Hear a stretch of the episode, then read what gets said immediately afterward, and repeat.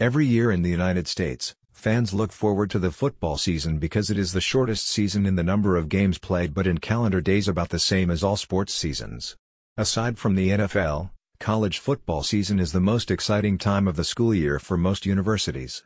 College football games are great opportunities for students, parents, and alumni to get together and support their home team. Sporting events are not only great for showing school spirit but also serve as a lucrative opportunity to generate revenue for the athletic department.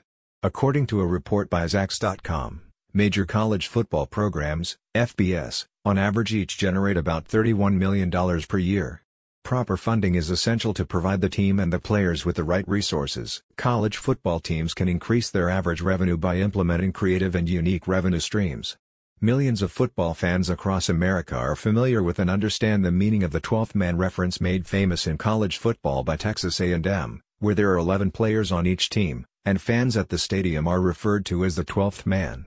There have been multiple instances where the fans changed the game's outcome with their support and success to distract the visiting team. Football has captured the title of America's national pastime. Every year football fans across America look forward to the kickoff of the season whether it be high school, college, or professional. And for the college football program, this is where the 34th man suits up and comes into play. The beauty of the 34th man strengthens and highlights the fans' appreciation and understanding of the modern game of football and why it is recognized as the ultimate team sport success on the field is all about the total team effort.